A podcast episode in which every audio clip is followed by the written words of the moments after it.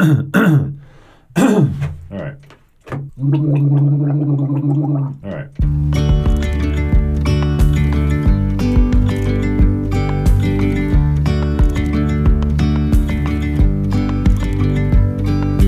Hello and welcome to Nick Snack for Neologisms episode 45, where we define and discuss the most amazing words in the English language. Last episode we covered acumen, substantiate, compunction, and berate, and in this episode we're covering diaspora, bedraggled, and prosaic. Before we start our new words, let's review our words from our last episode. Our first word was acumen, and our mnemonic was IQmen because acumen means having intelligence or good judgment or cleverness. So we think of IQmen, acumen.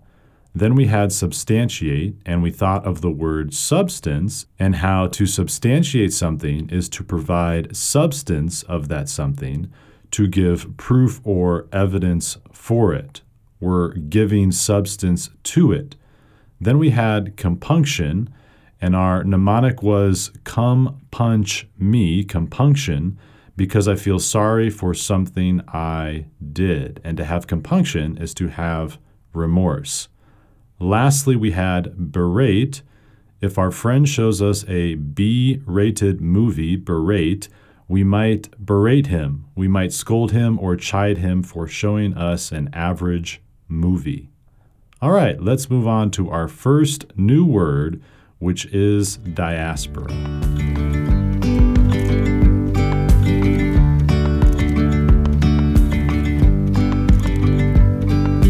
These brainy primates were not particularly fast or strong, but they excelled at covering ground.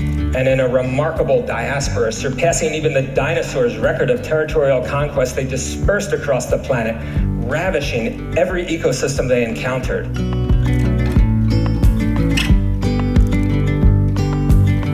Think more and more Cubans are starting to see themselves not just as those who live on the island, but at those who live in the diaspora as well, meaning those in the United States and those outside, as well in Europe and other places as well.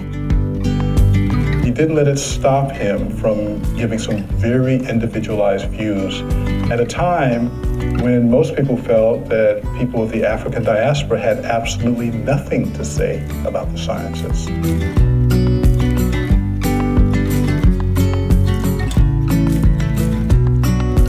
Diaspora. D I A S P O R A. Diaspora. D I A S P O R A. Diaspora. It's an interesting word and it refers to those who have been removed from their homeland and dispersed throughout, sprinkled throughout various parts of the world. It's called the diaspora, the dispersion, where everybody kind of, everything started coming down on Jerusalem, and a lot of believers started spreading out all over Asia Minor. So, anytime there's war, anytime there's profound conflict within a country, you're likely to get diasporic movement of people, people who are fleeing their country in search of safer lands. One of the most well known diasporas was the Atlantic slave trade of the 16th century, where millions of Africans were kidnapped and scattered across the globe. And this is known collectively as the African diaspora. And within this diaspora, you have thousands of African diasporic communities.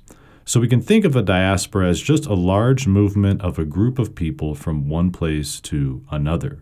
So imagine shit hits the fan and you and your loved ones need to move to another country. So you flee, set up shop in a faraway land, and begin to live your new life. We now might say you and your loved ones are living in the diaspora and working in the diaspora or finding refuge in the diaspora. So, diaspora appears to refer not only to the migration of people, but also to those who have found a new home elsewhere due to unfavorable conditions in their home land. You can also have diasporic culture, culture arising from living in a new place, and this culture might have a mixed culture from the new land and the old. So, diasporas often result in new and novel diasporic culture. I think the easiest way for us to remember this word's definition is to look at the word itself, diaspora, And notice that it almost has the word dispersed in it, diaspora dispersed. And diaspora almost sounds like a woman's name. So we can think of diaspora or diaspora, the beautiful woman who was dispersed from her homeland. Diaspora, the beautiful woman who was dispersed from her homeland. Okay, so which situation is most likely diasporic?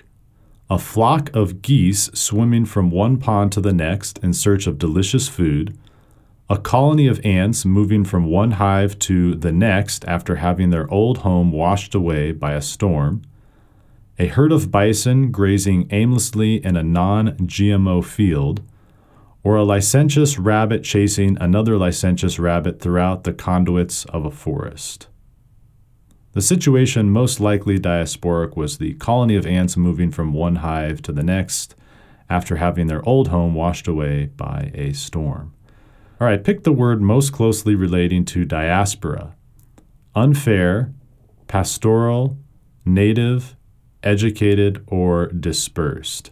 Unfair, pastoral, native, educated, or dispersed. Dispersed is the word most closely relating to diaspora. All right, here's another one. Pick the word most closely related to diaspora erratic, eastern, escape, exquisite, or elusive. Erratic, eastern, escape, exquisite, or elusive.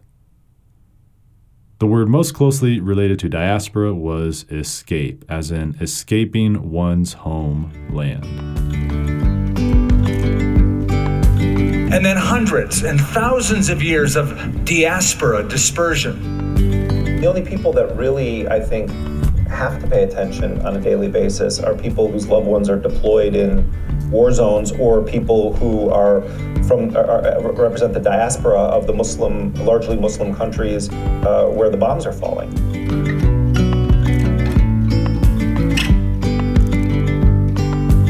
All right, that's the word diaspora, and we thought of diaspora, the beautiful woman who was dispersed from her home land. Let's move on to our next word, which is bedraggled.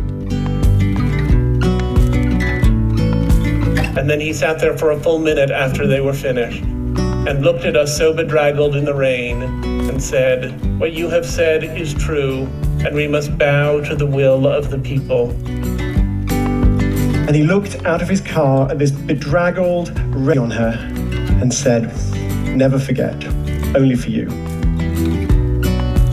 Uh, you would see the same uh, group of people, and if you did a time series, they'd be getting more and more bedraggled uh, as the day went on.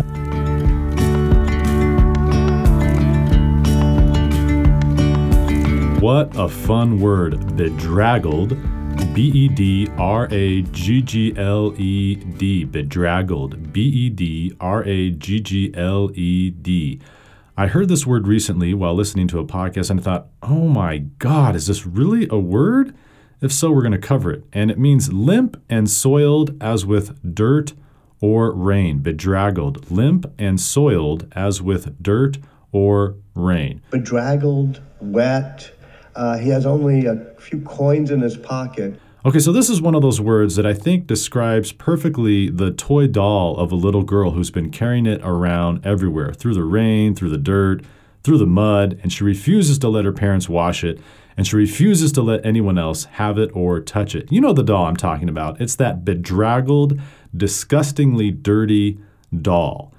And you look at it and you think, how can a little girl who is so cute carry around such a gross, bedraggled doll? I have no idea, but I will tell you most of us as kids had some sort of bedraggled toy or bedraggled thing that we loved oh so dearly. And promise me you won't tell anyone, but to this day, I still miss my bedraggled blue blanket my grandmother had crocheted for me. Oh God, it was so soft and cuddly. I think that's the reason why I don't sleep as well as I used to because I don't have that bedraggled blanket anymore.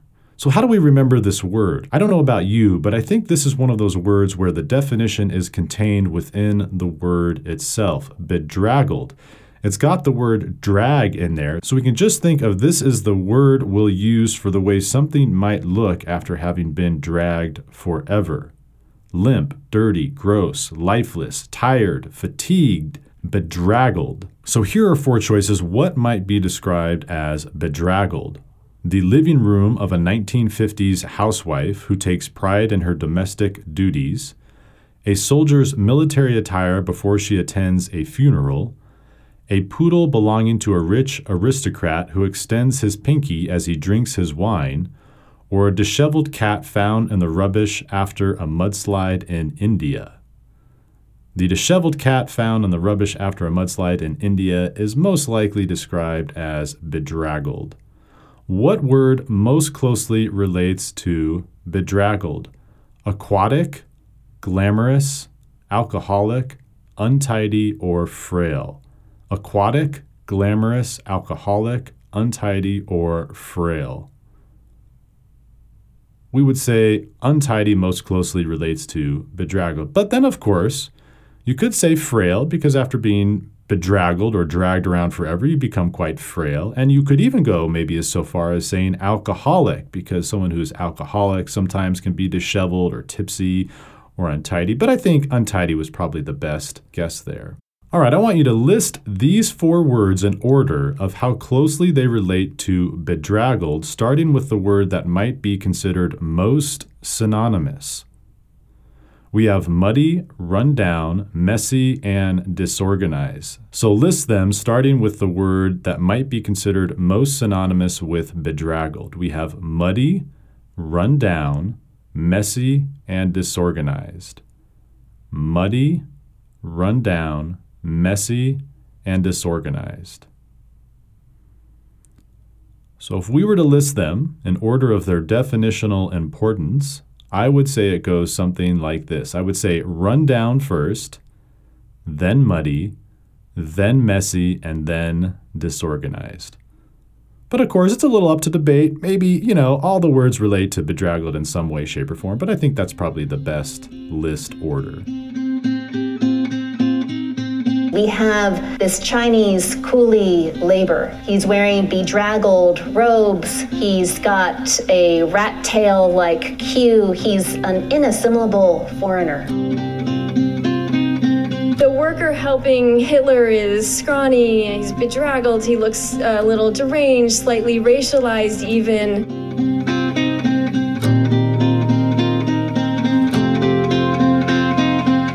Right, that's the word bedraggled, and we thought of the way something would look as if it were dragged everywhere. Let's move on to our last word, which is prosaic. For decades, we've watched as efforts to solve tough problems have fallen prey to the bitterness of partisanship, to prosaic concerns of politics. You asked about my frustration earlier, but also my dull, prosaic mind is, is about collecting all this information. It contributed to this perception of him as this Mandarin aesthete who is detached from prosaic realities and who is unconcerned with the stuff that other writers were concerned with. Prosaic. P R O S A I C. Prosaic. P R O S A I C. It's an adjective and it means commonplace or dull, matter of fact, unimaginative, straightforward. When alcohol was banned, you couldn't get hold of beer or wine anywhere. Most popular drinks were whiskey and moonshine. You think, well, why is that? Why would banning a drug change the form of the drug? It's for kind of rather prosaic reason. Imagine we had to smuggle enough alcohol for your local bar from the Mexican border or the Canadian border, right? If we fill our wagon with uh, beer, we'll get drink for 100 people. If we fill our wagon with whiskey, we'll get drink for thousands of people. So, prosaic is just a fancy word for ordinary. So, something that is prosaic is easy to understand, it lacks imagination, it's cold, calculating, and without complexity. In fact, you might even go so far as to say it's boring.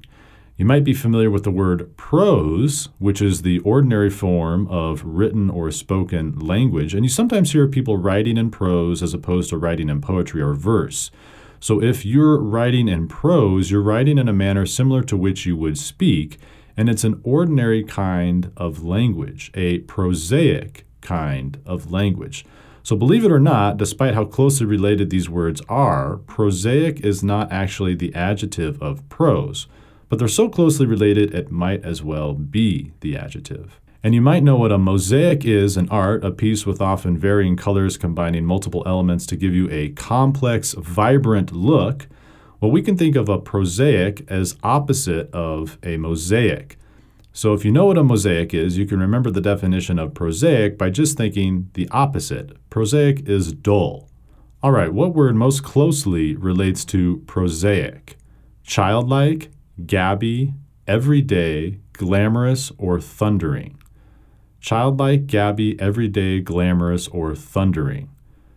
We would say everyday most closely relates to prosaic.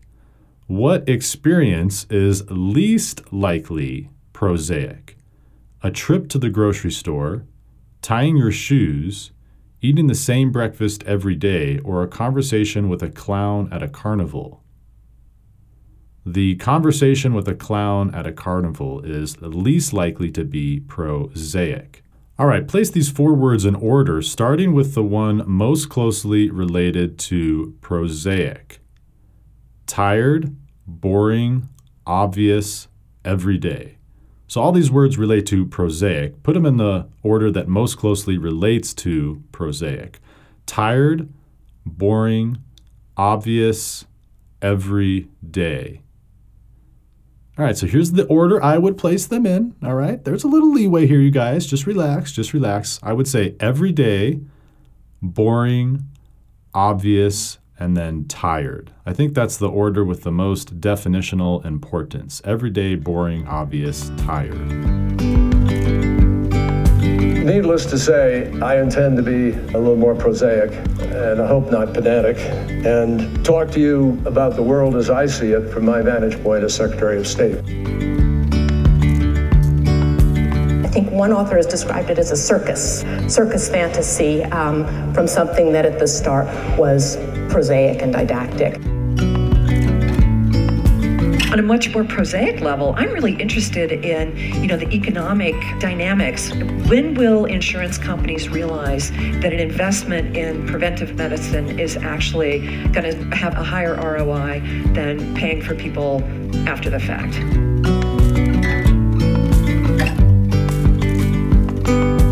All right, that's the word prosaic, and the definition was rather boring, rather ordinary.